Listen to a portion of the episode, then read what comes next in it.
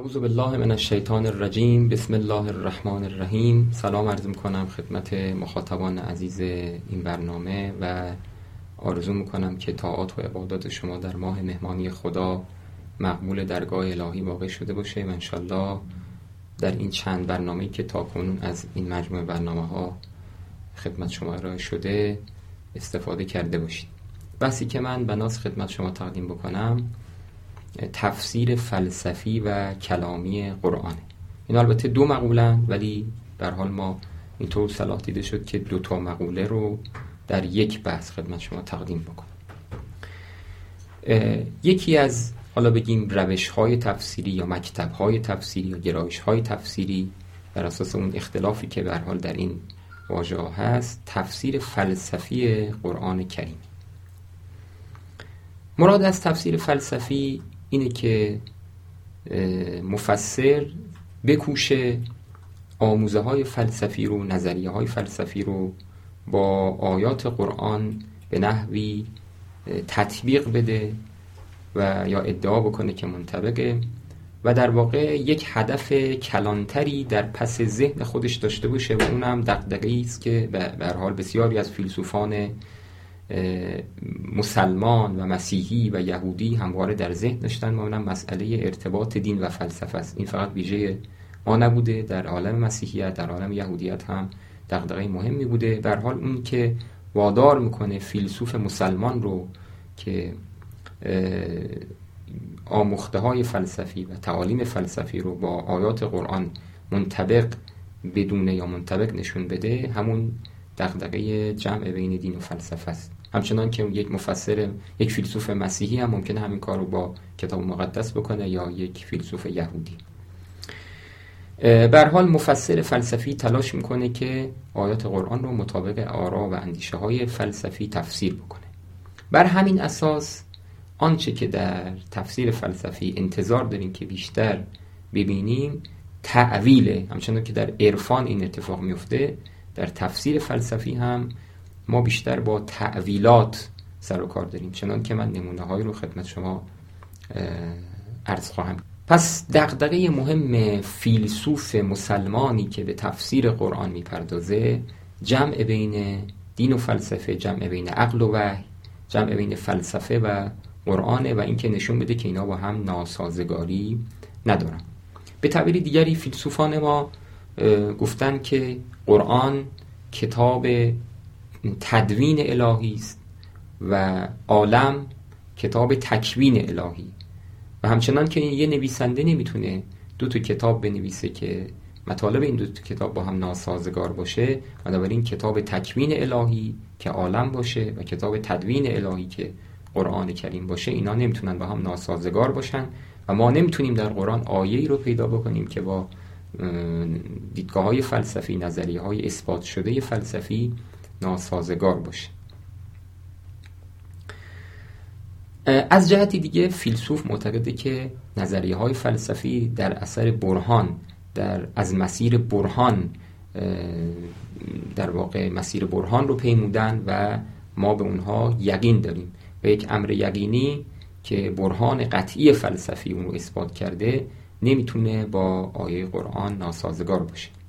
اگر هم ما ناسازگاری دیدیم در صورتی که اون نظریه فلسفی برهان پشت سرش باشه اگر ناسازگاری دیدیم بین اون نظریه فلسفی و آیه از آیات قرآن اینجاست که مفسر دست به تعویل می‌زنه. همچنان که در کلام هم ما این کارو می‌کنیم مثلا میگیم که اگر ید الله در قرآن آمده باشه یا عرش آمده باشه یا کرسی آمده باشه یا کلمات اینطوری ما اینها رو بر اساس دلایل قطعی عقلی تعویل می‌کنیم. به همین صورت فیلسوف هم همین مسیر رو طی می‌کنه.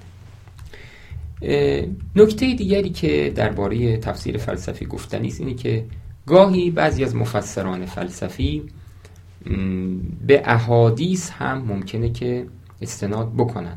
منتها معمولا به احادیثی استناد می‌کنن که از لحاظ سند و اعتبار ممکنه خیلی درجه اعتبار بالایی نداشته باشه. همچنان که ما این پدیده رو در تفسیر عرفانی هم زیاد می‌بینیم. در متون عرفانی و از جمله در تفاسیر عرفانی استناد به روایاتی که چندان مستند نیستن و در منابع معتبر نیومدن سند درستی ندارن. همین پدیده رو ما در تفاسیر فلسفی هم گاهی مشاهده می‌کنیم. در حال تفسیر فلسفی در تفسیر فلسفی مفسر دقدقش اینه که خدا رو بشناسه صفات خدا رو بشناسه افعال خدا رو بشناسه و این در این مواردی که تفسیر و فلسفه در واقع هدف و قرض واحدی پیدا می‌کنن. یعنی دانش تفسیر قرآن و فلسفه در اهدافی مثل شناخت خدا صفات خدا افعال خدا اسما و صفات خدا. یا فرض بفرمایید که تسبیح موجودات شعور موجودات صفات انبیا مباحث مربوط به معاد مربوط به نفس انسان انسان شناسی جهان شناسی اینا همه موضوعاتی است که بین تفسیر قرآن و دانش فلسفه موضوعات مشترکی است و قرض واحدی رو ممکنه که مفسر و فیلسوف در این موارد دنبال بکنن می‌خوان حقایق رو بشناسن یکی از راه بحث‌های فلسفی و دیگری از راه کشف مراد الهی در آیات قرآن. یا مثلا فرض کنید بحث مثل وحی مثل فرشته کیفیت نزول فرشته کیفیت ارتباط عالم ماده با عالم مجردات اینا می‌تونه از اهداف مشترک مفسر و فیلسوف بود اگر بخوایم به لحاظ تاریخی در مورد تفسیر فلسفی صحبت بکنیم تفسیر فلسفی به لحاظ تاریخی متأخره. یعنی چنان نیست که ما از همون آغاز تفسیر با پدیده تفسیر فلسفی مواجه باشیم. در حال از می‌دونیم که از قرن دوم تقریبا از زمان معمون عباسی در عالم اسلام یک جریانی ایجاد شد به نام نهزت ترجمه و بسیاری از آثار فلسفی به ویژه از یونان باستان به زبان عربی ترجمه شد. و تدریجا مسلمان ها با اندیشه های افلاتون و ارسطو و فیلسوفان بعدی آشنا شدند اما مقداری طول کشید تا پدیده به نام فلسفه اسلامی ما داشته باشیم. اولین فیلسوفی که به طور جدی ممکن اولین فیلسوف مسلمان بدانیم کندیست که اونو به نام فیلسوف العرب می‌شناسیم و بعد فارابی و ابن سینا و ابن رشد و فیلسوفان دیگر. خب در ابن رشد در مورد کندی ما تنها اشارات خیلی پراکنده داریم که ایشون به بعضی از آیات قرآن اشاره کرده. فارابی هم همینطور. ابن سینا که چهره بسیار برجسته ای از فلسفه اسلامی است توجه خیلی بیشتری به آیات قرآن داشته. ابن سینا مشخصا چهار سوره قرآن رو تفسیر کرده که خیلی مختصر اینا منتشرم شده. شاید رو هم ده صفحه نشه. سوره های اعلا اخلاص فلق و ناس. این چهار تا سوره رو تفسیر کرده. غیر از این در خلال آثار خودش در شفا در اشارات در آثار دیگر خودش هم به آیات قرآن اشاره کرده. این نکته رو من فراموش کردم از بکنم. نکته بسیار مهم است که تفسیر فلسفی قرآن رو ما هم می‌تونیم به صورت آثاری که به عنوان تفسیر قرآن نوشته شده ردیابی بکنیم. و هم این که در خلال آثار فیلسوفان مسلمان ببینیم که یه جاهایی در یک کتاب فلسفی فیلسوف به مناسبت بحثی که داره به یه آیه اشاره بکنه. همچنان که همین پدیده رو ما در تفسیر کلامی هم داریم در تفسیر عرفانی هم داریم در تفسیر فقهی هم داریم. یعنی اینجور تفاسیر یا به عنوان تفسیر قرآن نوشته شده و یا اینکه مثلا فقیه یا متکلم یا عارف در کتاب تخصصی خودش فقیه در کتاب فقه خودش عارف در کتاب عرفانی خودش متکلم در کتاب کلامی خودش به مناسبت ذکری از یک آیه قرآن میاره و اونو تفسیر می‌کنه. به همین صورت ما در آثار ابن سینا و فیلسوفان دیگر هم این رو می‌بینیم. یعنی غیر از اینکه ابن سینا مشخصا سوره های اعلا و سوره اخلاص و سوره فلق و ناس رو تفسیر کرده در آثار خودش هم گاهی به مناسبت به آیاتی اشاره می‌کنه و اونها رو تفسیر فلسفی می‌کنه. بعد از ابن سینا چهره برجسته فلسفه اسلامی شیخ شهاب الدین سهروردی است متوفای سال 587 قمری یعنی اواخر قرن ششم معروف به شیخ اشراق. توجه شیخ اشراق به آیت قرآن خیلی بیش از ابن سیناست. اونم به خاطر اینکه شیخ اشراق علائق عرفانی خاصی داشته و شما اگر آثار ایشون رو ببینید چه آثار فارسیش چه آثار عربیش مرتب می‌بینید که به آیات قرآن اشاره می‌کنه. شیخ اشراق برخلاف ابن سینا تفسیر فلسفی نداره یعنی کتاب تفسیر به عنوان تفسیر نداره. منتها در لابلای آثارش در حکمت الاشراق در آثار فارسیش بسیاری از آیات رو اشاره می‌کنه و اونا رو تفسیر فلسفی می‌کنه. فکر می‌کنم به نمونه‌های اشاره بکنم. اما بیش از همه فیلسوفان در سراسر تاریخ فلسفه اسلامی چهره که به طور جدی قرآن رو تفسیر می‌کنه باز هم در خلال آثار خودش و هم به صورت مستقل در قالب اثر تفسیری جناب صدر المتعلقین شیرازی است.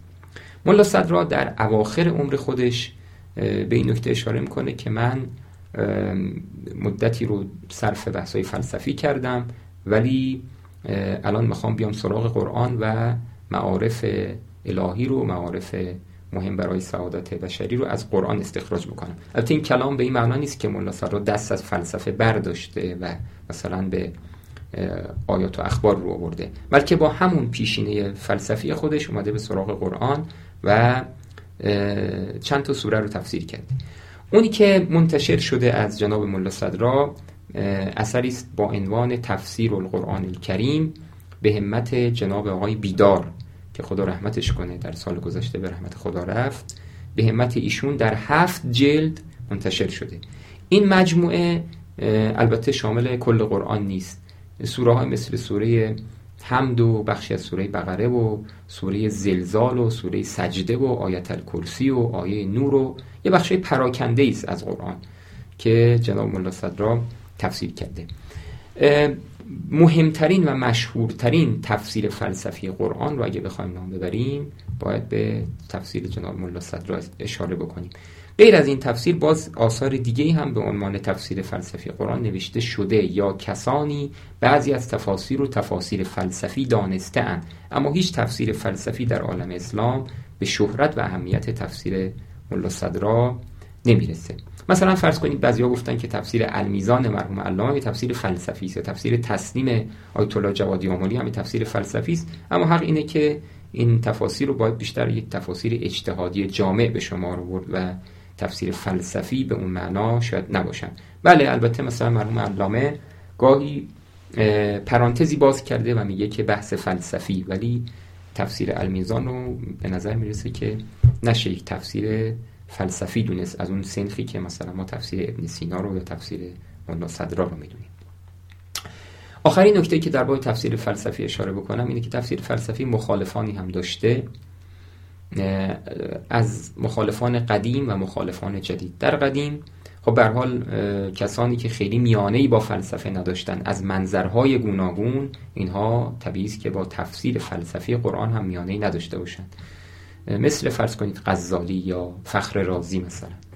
و در زمانه ما هم خب مشخصه که وهابی ها و سلفی ها که اصولا با اندیشه فلسفی و عرفانی میانه ای ندارن مسلمه که تفسیر فلسفی قرآن رو هم جور بدعت می‌دونن تفسیر برای می‌دونن.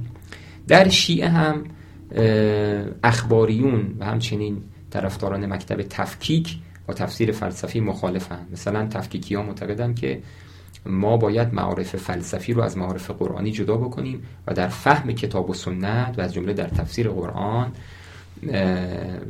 دیدگاه های فلسفی رو کنار بذاریم و اجازه ندیم که دانش فلسفی ما و اون انس ما با نظری های فلسفی در تفسیر ما از قرآن و فهم ما از قرآن اثر بگذاره. در حال اون که در همه این اشکالات مشترکه اینه که همه مخالفان تفسیر فلسفی قرآن رو یه جور تفسیر به رأی می‌دونن. من به چند نمونم بد نیست اشاره بکنم. مثلا فرض کنید که ابن سینا در همون تفسیر خودش بر سوره ناس در تفسیر آیه و من شر حاسد اذا حسد این آیه رو اینطور تفسیر می‌کنه که مراد از حاسد از حاسد اذا حسد در واقع حسد و ستیزی است که بدن داره و قوای بدنی با نفس مجرد. گویا بدن حسادت می‌کنه به نفس و مانع سیر سعودی نفس میشه. ببینید کاملا تعویل در واقع. همچنان که اشاره کردم که تعویل در تفاسیر فلسفه خیلی پررنگه. یا مثلا من شر الوسواس الخناس رو ابن سینا به قوه خیال تفسیر می‌کنه. شیخ اشراق در خلال آثار خودش آیه خیلی تفسیر داره. ارز کردم شیخ زیاد چه در آثار عربی و چه در آثار فارسی بسیار تفسیر کرده. آیات رو به آیات اشاره کرده. مثلا فرض کنید در آیه علم تر ان الله یسبح له ما فی السماوات و الارض و تیر صافات در سوره نور آیه 41 سوره نور تیر صافات رو به مجرداتی تفسیر می‌کنه که از قید و بند بدن رها شدن. یا فرض بفرمایید که جناب ملا صدرا سماوات سبع رو تفسیر می‌کنه به مراتب باطنی انسان و در واقع تعویل آسمان های هفتگانه رو مراتب باطنی یا هفت مرتبه باطن انسان می‌دونه. خب من چون وقتم تنگه به نظر می‌رسه که به همین مقدار در مورد تفسیر فلسفی خوبه که اکتفا بکنم و بحث رو در تفسیر کلامی ادامه بدم. یکی دیگر از شاخه های تفسیر یا گونه های تفسیری یا رویکردهای تفسیری در عالم اسلام که این سابقه خیلی خیلی بیشتری از تفسیر فلسفی داره و هم به لحاظ زمانی هم به لحاظ تعدد آثار قابل مقایسه با تفسیر فلسفی نیست تفسیر کلامی قرآنه. در تفسیر کلامی مفسر میکوشه که باورهای اعتقادی رو و عقاید خودش رو دیدگاه خودش رو در بحث‌های اعتقادی و کلامی در واقع از قرآن بیرون بکشه. یا به این نحو که تطبیق بکنه اون آراء رو یا به این نحو که نه سعی بکنه که اعتقادات و باورهای دینی رو از قرآن استخراج و استنباط بکنه.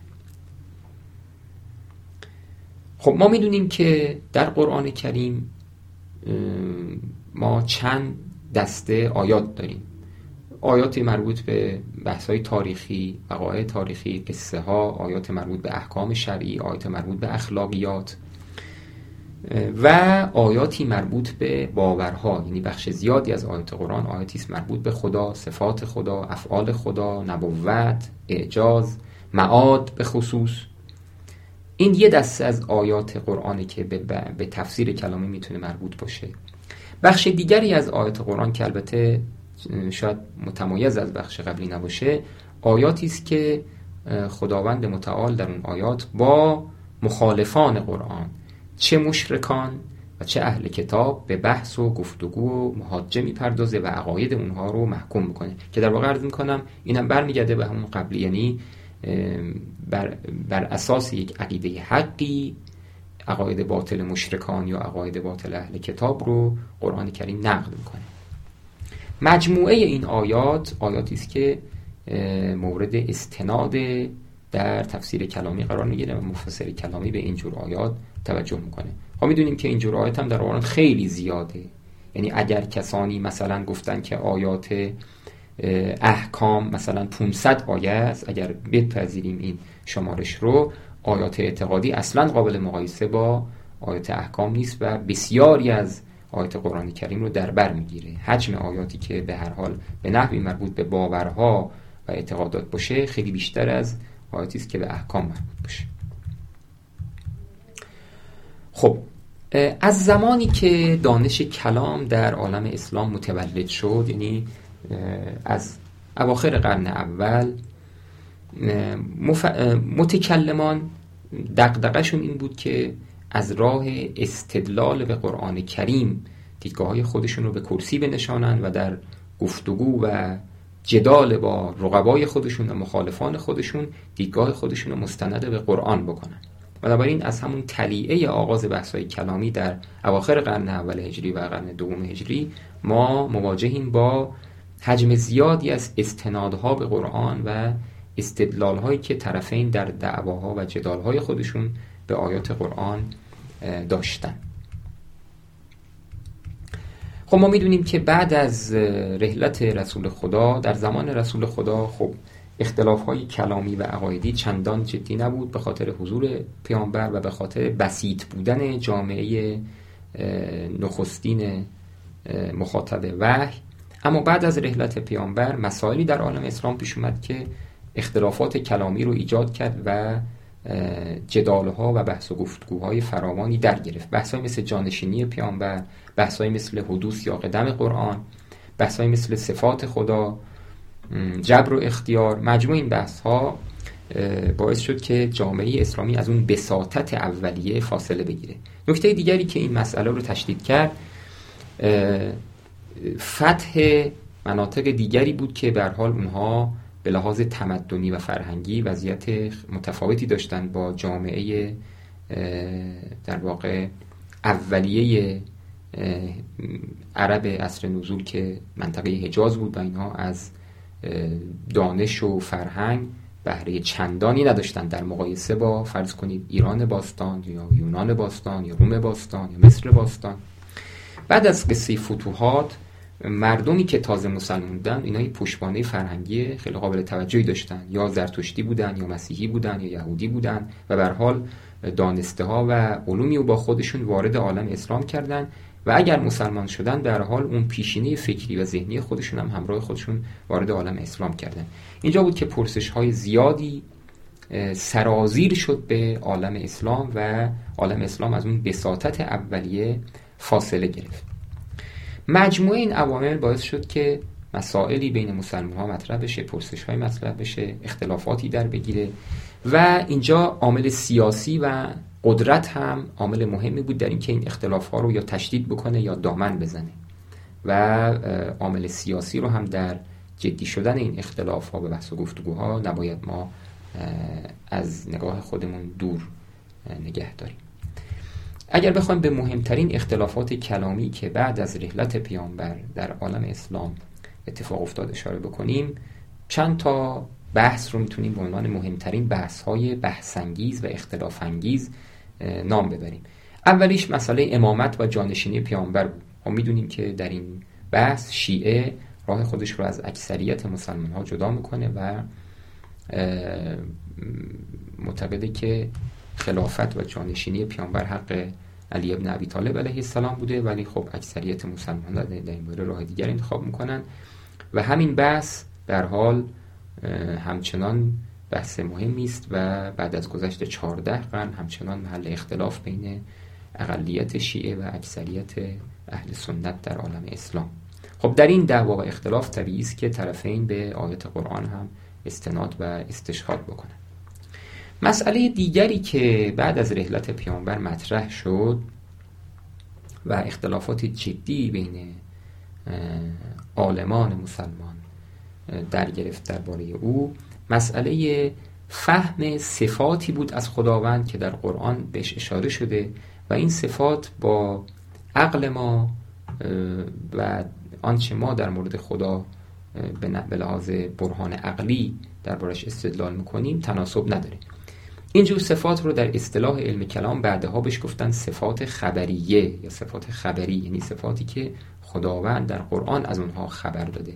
مثلا مثل صفت بسیر صفت سمیع صفت تکلم. خداوند متکلم سخن میگه می‌بیند میشنود. خداوند عرش داره خداوند دست داره. خب این صفاتی که در قرآن به خداوند نسبت داده شده با عقل جور در نمیاد و لازمش جسمانی فرض کردن خداست. از همون زمان در بین مسلمانان این بحث در گرفت که ما این صفات رو که در قرآن مورد اشاره قرار گرفته چجوری باید تفسیر کنیم و بفهمیم. ای که ظاهرگرا بودن گفتن ما اینها رو باید به صورت ظاهری تفسیر بکنیم. ای که اهل احتیاط بودن گفتن ما این صفات رو به همین حالت باید بگذاریم و هیچ گونه تعبیل و تفسیر نکنیم. و عده دیگه ای گفتن که ما باید این جور صفات رو تعویل بکنیم. یعنی بگیم مراد این صفات ظاهرش نیست. یکی از آیاتی که شاید بیش از آیات دیگه محل بحث و اختلاف قرار گرفت آیات نخست سوره تاها بود که میفرماد الرحمن و علل عرش استوا خداوند رحمان بر عرش خودش استوا پیدا کرد.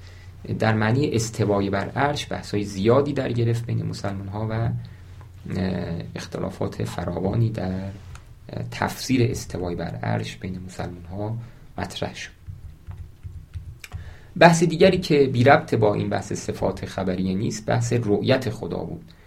خب بر اساس بعضی از آیات قرآن ظاهر بعضی از آیات قرآن خداوند دیدنی است. بر اساس آیاتی دیگر خداوند دیدنی نیست. یکی از آیاتی که خیلی محل بحث بود و در قرون بعدی هم همچنان محل بحث و اختلاف بود آیات 22 و 23 سوره قیامت بود که میفرماد در مورد قیامت میفرماد وجوه یومئذ ناظره الی ربها ناظره.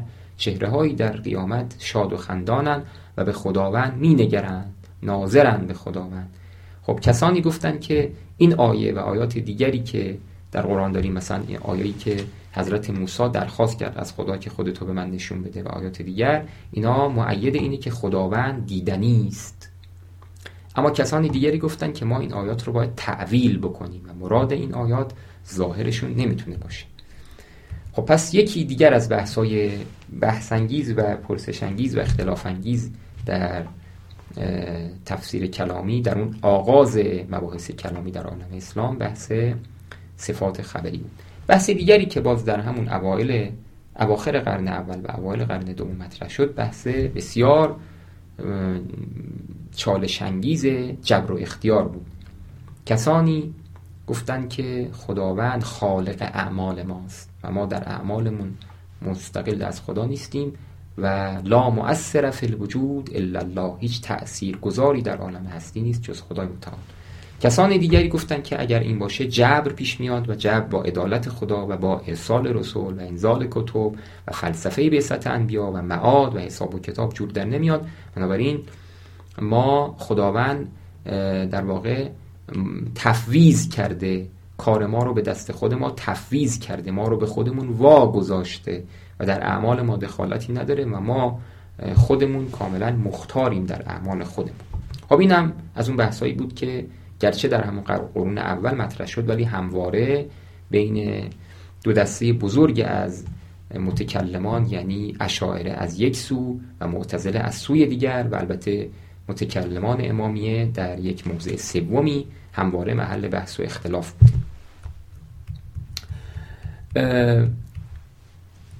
در حال اینها مجموعی از بحثایی بود که در همون قرون اولیه مطرح شد و همچنان که می‌بینید تمام این بحث ها بحث هایی بود که طرفین به قرآن استناد می‌کردن و بخش زیادی از این بحث ها بحث بود که از قرآن برخواسته بود و پرسش ها از آیات قرآن مطرح شده. غیر از این بحث ها بحث های دیگری مثل حدوث و قدم قرآن اسمت انبیا معاد کیفیت معاد که معاد آیا جسمانیه یا روحانی معراج پیامبر به چه صورت بوده ایمان به چه معناست آیا ایمان تنها برای نجات کافیه یا حتما عمل هم باید باشه. اینا هم بحث های دیگری بود که محل اختلاف بود و باز هم بسیاری از این بحث ها مستند قرآنی داشت یا طرفین در دعواهای خودشون به قرآن استناد و استدلال می‌کردن.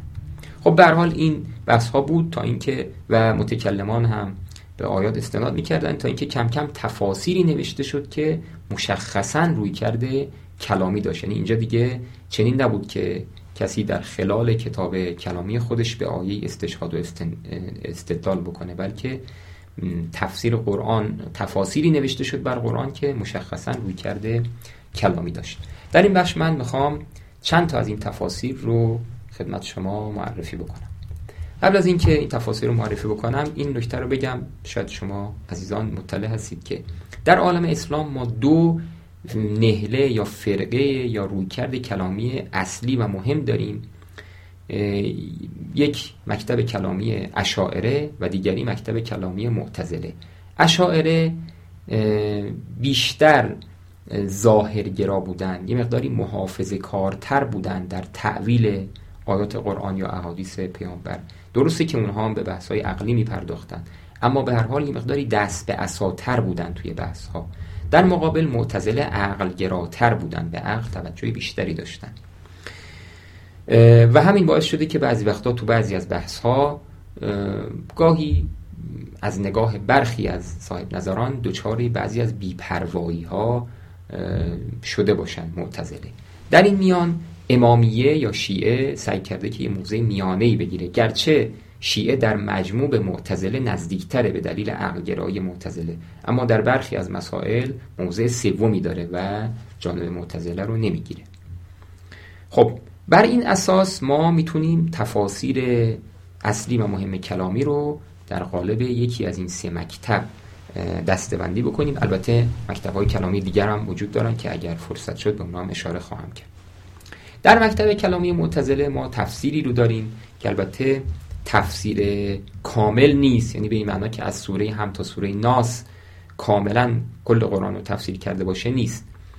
اسم این تفسیر هست تنزیح القرآن عن المتاعن. این تفسیر اثر یکی از چهره های برجسته مکتب معتزله است به نام قاضی عبدالجبار همدانی از متکلمان قرن چهارم و پنجم و از شخصیت های برجسته مکتب معتزله. در این کتاب همچنان که از نامش معلومه آقای قاضی عبدالجبار نخواسته قرآن رو تفسیر بکنه بلکه خواسته قرآن رو از تعنه ها و اشکالاتی که دیگران متوجه قرآن می‌کنن بپیراید. بخشی از این تعنه ها از ناحیه کفار و ملحدان و غیر مسلمانانه.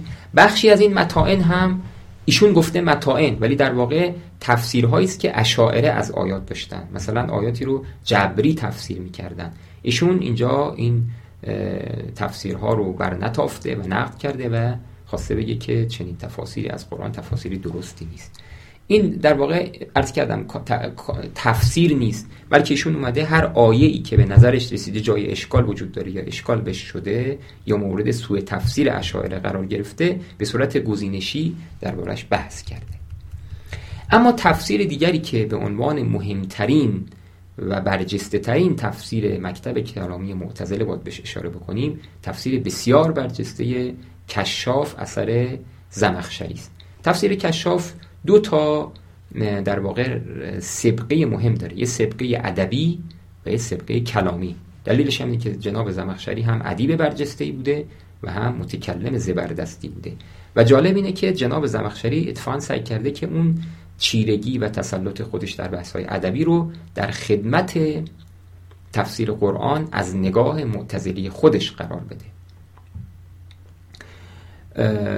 نمونه خیلی جالبی داره که ایشون آیات رو تعویل می‌کنه. یه نکته که خیلی مهمه در معتزله و از جمله در جناب زمخشری تمسک به بحث ادبی مجازه. می‌دونیم که یکی از فنون ادبی مجازه به این معنا که ما واژه‌ای رو در غیر معنایی که بر او وضع شده است به کار ببریم. معتزله در این زمینه خیلی گشاده دستتر عمل می‌کنن تا اشاره چون عقلگرا هستن هر جا مواجه شدن با آیه که با عقل جور در نیاد میگن این مجازه و اون رو تعویل می‌کنن. در واقع مجاز تعویل به این معنا که میگن این واژه در موضوع له خودش به کار نرفته بلکه در معنای دیگری به کار رفته و بنابراین به این صورت اون تعویلش می‌کنن. فرض کنید مثلا اگر آیه گفته ید الله اینا میگن موضوع له ید دسته. اما اینجا ید در معنای دیگری به کار رفته مثلا در معنای قدرت به کار رفته. و به این صورت نشون میدن که آیه معنای دیگری داره و اونو تعویلش می‌کنن. خب این کار رو ما در تفسیر کشاف زیاد می‌بینیم که چه مجاز که اشاره کردم یا گاهی مثلا کنایه در موارد زیادی جناب زمخشری آیات رو کنایه از یک معنای دیگری می‌دونه و به حال سعی می‌کنه اون چیرگی خودش در ادبیات رو در خدمت گرایش معتزلی خودش به کار ببره. به کار بگیره. یه نکته دیگری که در مورد تفسیر کشاف گفتنی است اینه که جناب زمخشری یه مقدار بد اخلاق هم هست و خیلی تند علیه اشاعره. تعبیرات خیلی خیلی تند و بیادبانه ای داره علیه اشاعره و این در حال انتظار نیست از یک مفسر قرآن که مخالفین خودش رو با عبارات تند نقد بکنه و نسبت های ناروا به اونا بده. خیلی زیاده در تفسیر کشاف که ایشون خیلی تند علیه اشاعره موضع می‌گیره. تفسیر کشاف تفسیر مفصلی نیست در چهار جلد منتشر شده خیلی تفسیر تلگرافی و خلاصه ولی اون سبقه کلامی معتزلی درش خیلی آشکاره. اگر بخوایم در مورد مکتب کلامی اشاعره تفاسیر شاخص رو نام ببریم باز تفاسیر زیادی در از منظر مکتب کلامی اشاعره نوشته شده ولی چون فرصت نیست من فقط به یک تفسیر اشاره می‌کنم. مهمترین تفسیر در مکتب کلامی اشاعره تفسیر مفاتیح الغیب اثر چهره بسیار برجسته کلام اسلامی یعنی فخرالدین رازی است که در قرن ششم میزیسته. فخر رازی از عالمان بسیار برجسته مسلمانه یک متکلم اشعریه. در اشعریگری خودش خیلی راسخه خیلی محکمه. و علاوه بر آشنایش با بحث کلامی با فلسفه هم آشنایی خوبی داشته. می‌دونید که فخر رازی شرحی داره بر اشارات ابن سینا. و در واقع البته بعضیا گفتن که این شرح نیست و جرحه. چون فخر رازی با فلسفه میانه ای نداشته برای متکلم بوده و خیلی از بحث های فلسفی رو قبول نداشته. اشارات ابن سینا رو شرح کرده و البته به قول بعضیا جرح کرده و اشکال کرده بر ابن سینا. با فلسفه آشنا بوده با ادبیات آشنایی خوبی داشته و خوشبختانه با این دانش فراوانی که داشته رو آورده به تفسیر و یک تفسیر بسیار مفصلی بر قرآن نوشته که از مفصلترین تفاسیر قرآن در عالم اسلامه. این تفسیر چاپای مختلفی داره. یه چاپش که حالا من اطلاع دارم در سی و دو جلد منتشر شده. سی و دو جلد خیلیه برای تفسیر از کردم کشاف در چهار جلد منتشر شده. یا فرض کنید المیزان مرحوم علامه طباطبایی در 20 جلد منتشر شده. ولی تفسیر کش... تفسیر مفاتیح الغیب فخر رازی در 32 جلد منتشر شده. حالا شاید چاپای دیگه هم داشته باشه که من اطلاع ندارم. یه خود کم و زیاد داشته باشه.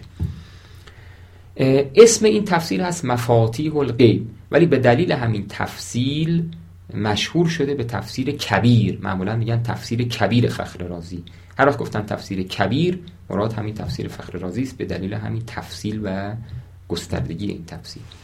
خب در تفسیر مفاتیح الغیب فخر رازی بحثای فقهی هم داره بحثای ادبی هم داره. اما اون رنگ غالب در این تفسیر بحثای کلامی است. و ما به جرأت و بدون هیچ نگرانی می‌تونیم بگیم که مهمترین تفسیر در مکتب کلامی اشاعره همین تفسیر مفاتیح الغیب فخر رازی معروف به تفسیر کبیر. خب این هم از تفسیر اشاعره. باز در گرایش های دیگر کلامی در عالم اسلام هم ما داریم که حالا چون فرصت نیست من اشاره نمی کنم در شیعه ما چند تفسیر رو می‌تونیم به عنوان تفاسیر کلامی نام ببریم یا تفاسیری که بحث کلامی درش خیلی پررنگه. یکی تفسیر تبیان شیخ توسیه یکی تفسیر مجمع البیان مرحوم تبرسیه یکی تفسیر روز الجنان ابوالفتوح رازیه و یکی تفسیر منهج الصادقین مرحوم ملا الله کاشانیه. و همچنین تفسیر المیزان. اگر هم ما اینها رو نمی‌تونیم تفسیر کلامی بدونیم یا حالا بعضیاش رو یا همش رو ولی بحثای کلامی در این تفاسیر خیلی پررنگ و جدی است. حالا مثلا شاید تفسیر منهج الصادقین چون اصلا عنوانش اینه منهج الصادقین فی الزام المخالفین. این تفسیر در زمان صفوی نوشته شده. اصلا عنوانش عنوان کاملا کلامی و فرقه‌ایه. میگه من این تفسیر رو نوشتم که مخالفین رو الزام بکنم یعنی سر جاشون بشونم. مخالفین هم یعنی اهل سنت. این تفاسیر به هر حال توشون بحثای کلامی خیلی زیاده. من برای اینکه نمونه هایی رو خدمت شما عرض بکنم خوبه به چند نمونه هم اشاره بکنم. یکی از بحث هایی که عرض کردم بین اشاعره در یک جبهه و معتزله در جبهه دیگر و البته شیعه امامیه در جبهه سومی خیلی محل بحث بوده بحث جبر و اختیاره. خب در این بحث اشاعره معتقدن که ما انسان ها در اعمال خودمون اختیاری نداریم و اعمال ما هم مخلوق خداونده. در برابر متکلمان معتزلی معتقد بودند که ما اختیار داریم و در این باره از اصطلاح تفویض استفاده می‌کردن. خب ببینید یکی از نکات خیلی مهم در تفسیر کلامی اینه که مفسران هر نهله و هر مکتب آیاتی که مطابق دیدگاه خودشونه می‌گیرن و روی اونها مانور میدن روی اونها صحبت می‌کنن و در برابر آیات دیگری که ظاهرش معید مخالف اونهاست اونها رو تعویل می‌کنن. و خیلی جالبه خیلی جالبه اگه کسی همت بکنه این آیات رو مثلا در تفسیر کشاف از ناحیه معتزله و مفاتیح الغیب از ناحیه اشاعره اینا رو جمع بکنه خیلی نتایج جالبی می‌گیره. ببینید مثلا آیاتی مثل و ما تشاؤون الا ان یشاء الله در سوره از کنم که تکویر خب این آیه ظاهرش معید جبره. و ما تشاؤون الا ان یشاء الله شما نمی‌خواهید مگر اینکه خدا بخواد. یعنی خواست شما هم وقتی اتفاق میفته که قبلش خداوند اراده کرده باشه که شما چیزی رو اراده بکنید. خب این آیه ظاهرش معید جبره. فخر رازی وقتی به این آیه می‌رسه میگه که این آیه نظریه اصحاب ما رو یعنی اشاعره رو تایید می‌کنه. در مقابل معتزله به آیات دیگری استناد می‌کنن. مثلا آیات اول سوره ده یا سوره انسان که انا هدیناه السبیل اما شاکرن و اما کفورا. ما انسان رو به راه درست هدایت کردیم. حالا اون دیگه دست خودشه که شاکر باشه یا ناسپاس باشه. ببینید ظاهر این آیه رو شما نگاه بکنید ازش اختیار در میاد ازش جبر در نمیاد. آیات اینطوری خیلی تو قرآن زیاده بسیار زیاده. یکی و دوتا نیست شاید صدها آیه باشه که ظاهرش یا می‌تونه معید جبر باشه یا می‌تونه معید اختیار باشه و هر کدوم از مفسران کلامی بسته به دیدگاه خودشون اون آیاتی رو که معید دیدگاه خودشونه می‌گیرن و روش مانور میدن و حمله می‌کنن علیه مخالف خودشون با استدلال به اون آیه. و در برابر وقتی می‌رسن به آیاتی که ظاهرش معید مخالف اونهاست اون آیات رو به نحوی توجیه می‌کنن تعبیل می‌کنن که نظر خودشون تثبیت بشه. نمونه جالب دیگری که مثال بزنم این آیت در سوره انبیا که در مورد خداوند فرماد لا, لا یسأل اما یفعل و هم یسألون. خداوند در مورد کارهایی که می‌کنه مورد پرسش قرار نمی‌گیره بلکه انسانها هستند که مورد پرسش قرار می‌گیرن خب یکی از بحث های بسیار جالب و پردامنه و محل اختلاف بین اشاعره از یک طرف و شیعه و معتزله در طرف دیگه که تو این مسئله شیعه و معتزله با هم هم فکرن اینه که که با هم بهشون میگن عدلیه معتزله و شیعه رو با هم بهشون میگن عدلیه. اینه که آیا خداوند اخلاقی عمل می‌کنه و پاسخگو می‌تونه باشه یا نه؟ هر کاری دلش بخواد می‌تونه بکنه و معیارهای اخلاقی رو ما بر فعل خدا نمی‌تونیم منطبق بدونیم. در این مسئله اشاعره معتقد بودن به اینکه خداوند اخلاقی عمل نمی‌کنه و در واقع اخلاق بعد از فعل خداست. یعنی خدا وقتی کاری رو می‌کنه حالا ما می‌تونیم بگیم که این کار خوبیه. کارهای خدا رو نمی‌تونیم منطبق بر معیارهای اخلاقی بدونیم. هر کاری خدا دلش بخواد می‌کنه هر چه آن خسرو کند شیرین بود. در برابر عدلیه یعنی شیعه و معتزله میگن که نه هر کاری که خدا هر کاری که خوبه خدا می‌کنه. اینطور نیستش که خدا هر کاری دلش بخواد بکنه. خدا کارایی می‌کنه که کارهای خوبی است عادلانه است درسته. جالب اینه که هر دو دسته به این آیه سوره انبیا استناد کردن. اشاعره گفتن ظاهر آیه معید دیدگاه ماست. لا یسأل اما یفعل. خداوند مورد پرسش قرار نمی‌گیره از کارهایی که می‌کنه. هر کاری دلش بخواد می‌کنه. کسی نیست که اشکال به خدا بکنه. در برابر شیعه و معتزله میگن مراد این آیه این نیست که خدا هر کاری دلش بخواد می‌کنه. مراد این آیه اینه که کارهای خدا چنان اخلاقیه چنان عادلانه است چنان درسته که جای سوال نیست. همه ما یقین داریم که خدا عادلانه عمل می‌کنه حکیمانه عمل می‌کنه اخلاقی عمل می‌کنه. اگر هم در جایی کاری رو دیدیم که نتونستیم توجیه کنیم چون می‌دانیم که خدا در واقع کتب علا نفسه الرحمه کتب علا نفسه العدل. عدل رو بر خودش واجب کرده و عادلانه عمل می‌کنه. و لا یسأل اما یفعل. جای سوال نیست. می‌دونیم که خداوند همیشه عادلانه عمل می‌کنه. به همین صورت بسیاری از آیات به همین صورت مورد استناد هر دو دسته قرار می‌گیره و هر کدوم از فرقه ها و مکتب های کلامی به همین صورت استدلال می‌کنن. اما آنچه که مهمه اینه که ما باید مراقب باشیم که در این مباحث دچار تفسیر برعی یا تحمیل نظریات کلامی بر قرآن نشیم. آخرین نکته که اینجا خوب اشاره بکنم اینه که مرحوم علامه طباطبایی در مقدمه تفسیر المیزان به این نکته اشاره می‌کنه که خیلی از تفاسیر کلامی تفسیر نیست تطبیقه به این معنا که مفسر از جمله مفسر کلامی یک دیدگاهی رو انتخاب کرده و سعی می‌کنه این دیدگاه رو با قرآن منطبق بکنه. نه اینکه بخواد قرآن رو بفهمه و تفسیر بکنه و پرده برداری بکنه از معنای آیات قرآن بلکه تطبیق می‌کنه. علامه اسم این کارا رو می‌ذاره تطبیق و میگه این با تفسیر فرق داره. و البته تطبیق گاهی هم منجر میشه به تفسیر به رأی و سر از جاهای نامناسبی در میاره. آنچه که مهمه اینه که ما بدون اینکه بخوایم تحمیل بکنیم دیدگاه های کلامی خودمون رو بر قرآن سعی بکنیم که با انصاف و با بدون پیش داوری باورهای دینی رو از قرآن کریم استنباط و استخراج بکنیم. بسیار خوب. از حسن توجه شما دوستان خیلی ممنونم. امیدوارم بحثایی که خدمت شما در مورد تفسیر فلسفی و تفسیر کلامی تقدیم کردم مفید بوده باشه و به کارتون بیاد.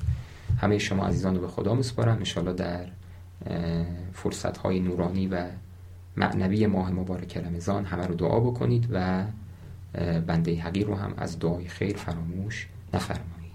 السلام علیکم و رحمت الله و برکاته.